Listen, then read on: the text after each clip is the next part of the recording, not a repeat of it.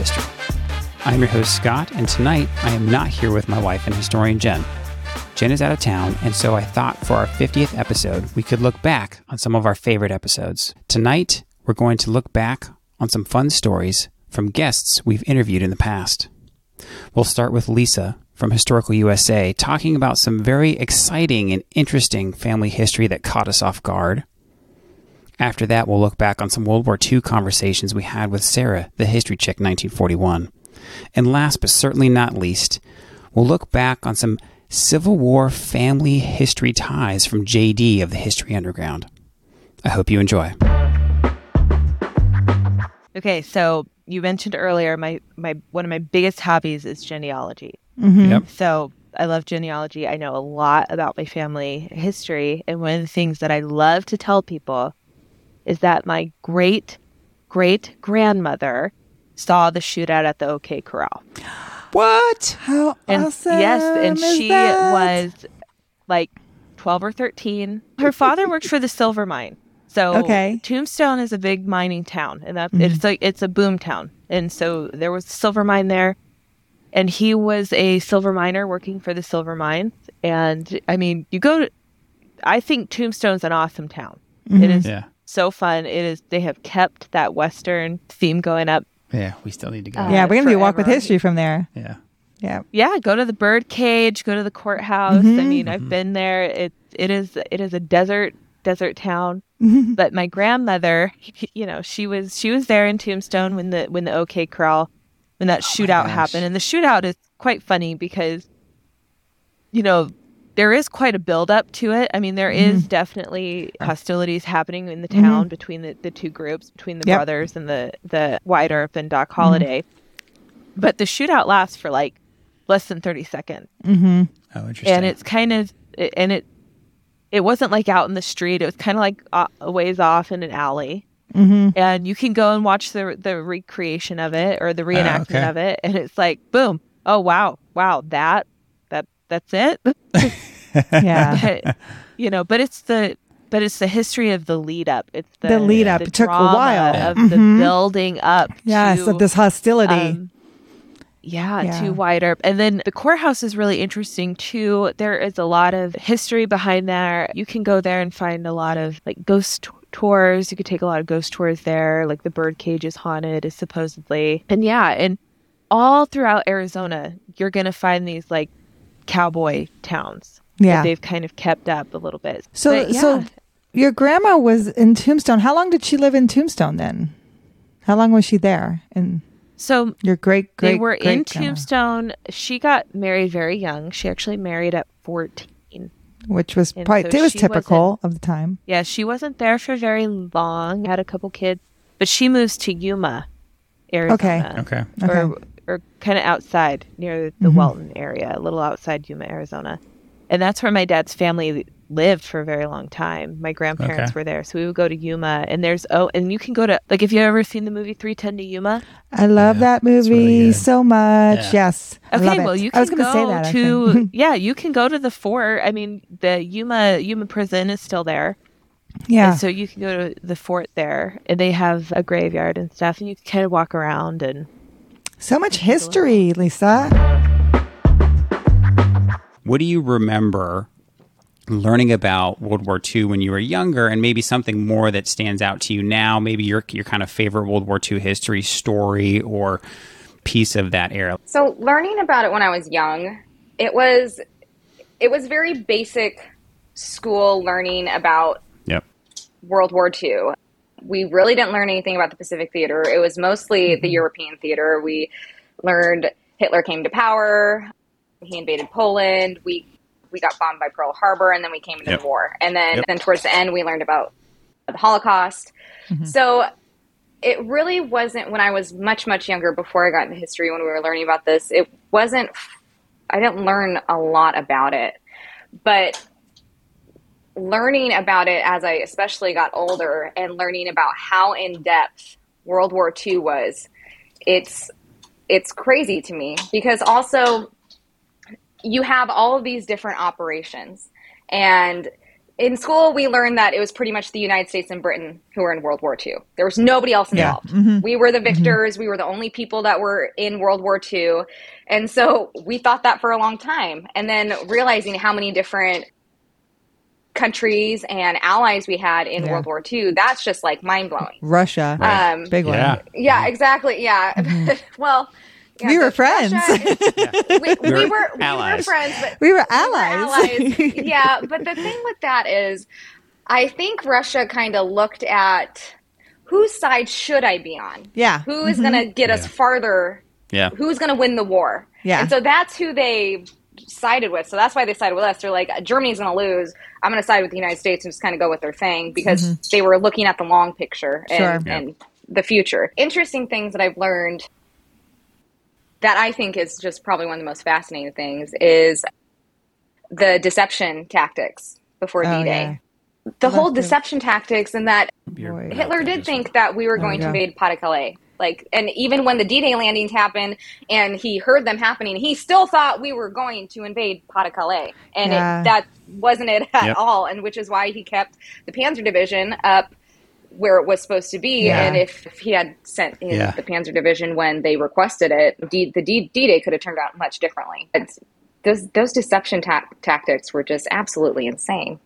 I love how you love that, Sarah. And I think you love the Ghost Army. You always talking about the balloons that they Yeah. used and like the deception that they use. And I'm like, Sarah missed her calling in like Intel because they still they, Yeah. don't don't get me. uh, Yeah.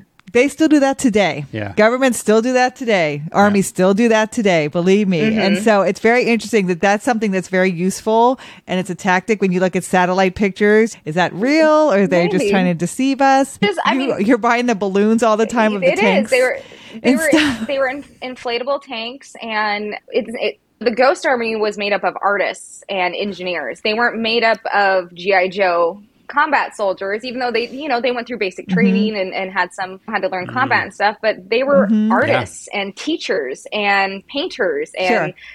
Th- that's what made up, yeah, it made up the Ghost Army, and they just Yeah. these deception tactics of So creating maybe that's what maybe that's what fake military encampments, motor pools. They had ships, like, and then the sound, the the gigantic speakers that would do sound of soldiers' Yeah. footsteps and radio mm-hmm. Oh chatter, my and they created fake insignia and went to town and started getting all chummy with the town folk, so that seen so. A spy was there. They'd be like, "Oh no! Like this is one of Patton's armies," Yeah. and all that stuff. It's just so crazy. But I actually heard a very interesting story about England in World War II just the other day. A story about a toy maker during World War II who was asked to make mm-hmm. kind of like a scale size model of the coast of like all the, the English coast in France and, and the various coasts by by the, the British government, by the army, by the navy. Mm-hmm. And so this toy maker, he's he's making this kind of scale size model of the coast, and he assumed right is so that they could do their planning and this, that, and the other. And so this toy maker finishes it up whenever it is. It's late at night, but he's it's in a rush because everything back then they tried to, to try to do it now, now, now. So he had it in his in the back of his truck, driving up to the Portsmouth base and there's a midshipman. So this is someone who's not even technically like a, a full blown naval officer yet. So there's a midshipman. At, it's in the middle of the night. It's like midnight, who's kind of standing gate guard. And so they they stop him there, and they're they're kind of looking. They're like, "What are you bringing?" He's like, "Oh, I'm bringing this scale size model or whatever like that of the coast." And they they look in the back. This midshipman. So he's he's thinking. He's like, "Well, we don't need the whole coast. We just need Normandy." And then he realizes right then and there what he just said because Normandy was in like six months. Mm-hmm. So he's like, oh no, I just gave away what's going to happen in six months. no, I must lock To you this- two up for six months. So that's exactly what they did. Really? I just I didn't even hear the That's, story. that's exactly what they that's did. what I they were like, do. hey, bring your stuff on in. And that guy didn't leave the base Oh, for six months That's what I until would after Oh Normandy. You've seen too this much. Is, this is this. I, I apparently this is like a legit true story. I tried to look it up online earlier today and Mm-hmm. I couldn't find it. So maybe this is one of those like kind of urban legends that's been passed down in the Navy or in the military over there. But I believe it. I believe it because I believe a midshipman would be that dumb. Talk about a crazy story, right? About That is- World War well, II, I mean, and it and it Yeah. and, and to your point, into like all the deception and this, that, and the mm-hmm. other, that stuff was like really tightly controlled because it was so mm-hmm. important at the time. and no one knew who the Yeah. spies were. Right. The spies were so deeply mm-hmm. embedded, right? Both sides really feel pa- grounded in their cause, Yeah. right? The Nazis Yeah. feel very grounded in their cause. The British feel, and Americans feel. So the spies are deeply embedded, right? And so, yeah, you have to really be careful of who you're talking to. So, what's a bit of regional history that you think might fall into that category? Like I said, I grew up in Missouri, and we got a little. We've got Civil War history here, Yeah. but it's it's different than the Civil War history, like out where you all are on the East Sure. Coast. Yeah. We out on the East Coast. There's a lot of big, huge, epic battles and uh, formations that you typically think of whenever you watch Civil War movies. Out here, it, it was just a lot of bushwhacking and burning people's farms down and Contraband. people. A spread oh, oh out. man, it was yeah, yeah. I have an ancestor who was has kind of a neat story. There's a there's a highway, a state highway. Oh, it's probably about thirty miles from me, and off on the side of the road, there's a Confederate grave marker, and Wow. it says, "Here are the bodies of three unknown Confederate soldiers." Well, my great great great grandma buried those men in in that Whoa. grave. Wow. And, and there's actually two. The the grave marker is wrong. There's there's actually two in there instead of three. But but the story is her husband was off to war. This whole area was filled with a bunch of Confederate guerrillas, and Mhm. it, it was just uh, bordering on anarchy around here. It's a dangerous Yeah. place to be. But she overnight would run supplies through the Yep. lawns because women it, they, they There's wouldn't a great suspect a article woman. about Missouri women running. Yeah. Oh, I'll have to check that contraband. out. Oh, Yeah, really? I, I, have to say, yeah, I'll have to send it to you, JD. I read it in grad school, so I have it. I had to read it I for would school. love to see that. Yeah, so, so yeah, my my great great great grandma would have been That's one of those awesome. women. So she was getting like quinine medicine and you know Mhm. supplies and stuff like that, Holy and cow. smuggling them back and forth across the lines. Well, one day she came across these dead Confederate soldiers and knew that if these Confederate guerrillas came and found these dead Confederates, that they would likely come into the town and burn it down or Sure. hang some of the men or something like that. And they said she was a, a, a short woman, but, but real strong and spunky. And so, so she buried those men there at, at that grave. And awesome. uh, Did you do a? So, so how, did you so- do an episode on that? not yet. I'm, I'm going to. Oh, at some point. Yeah. So so was that kind of like a that's like the perfect example Family of like regional folklore. family history, Yeah. right? That's like Mhm. super local, super hyper relevant. So was that just kind of like a family story that was kind of just verbally passed down? Yep, as as one of my grandpa. My grandpa took me out there and showed me whenever I was really young. How we were turkey cool. hunting, and Yeah. uh, in in Missouri, you, you have to stop hunting at one o'clock. So Yeah. after one o'clock, we got done turkey hunting, and he said, "Hey," he said, "Let's run out here and I'm going to show you something." And I was I was five years old whenever he took Huh. me out there. And it, it was really funny. I hadn't been back. My, my grandpa passed away a couple years ago, but I wanted to to show my kids. And Yeah. I wa- I was able to take them right back to that spot. Like it had that much of an impression on me.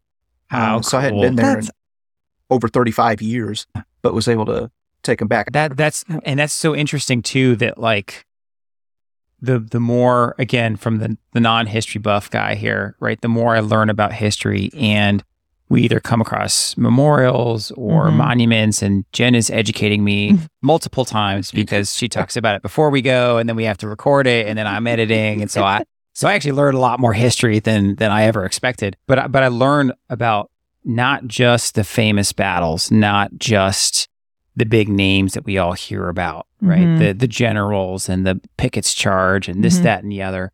But also all the, the supporters and and the the women and the kids and Mhm. the communities and Yeah. what they did during these monumental times and these dangerous times. And like, I mean, your great great great grandma was like a super badass. she's you know? burying guys in the middle of the night Yeah. to protect her town Yeah. because she Yeah. knew that there would be retribution if they were found. Yeah. Yep. So so to me that's the kind of stuff that until you really kind of get to kind of live in some of this this history stuff, or you watch some some of the good videos that I'll say, well, the three of us make. I'll, I'll, just throw that out there. I think we're working to get up to your level, JD. We're getting there. But uh, I think your stuff is great. Thank oh, you. Thank um, you, the if if you get to watch, that's that's one of the things that I've really enjoyed. I, I have enjoyed about doing this history stuff is is learning those little tidbits and seeing like, man, there's there's so many more key players in these large historical events and times and periods than we ever really realized mm-hmm. that a lot of people realize. And and your family, right? You're you've got family that that yeah. are point directly to that. That's, that's a great. That's really. I'll good. find that article for you because I it probably yeah, even probably you'll be surprised. Like this mentions my grandma. oh man, it was does, a great article. Wild.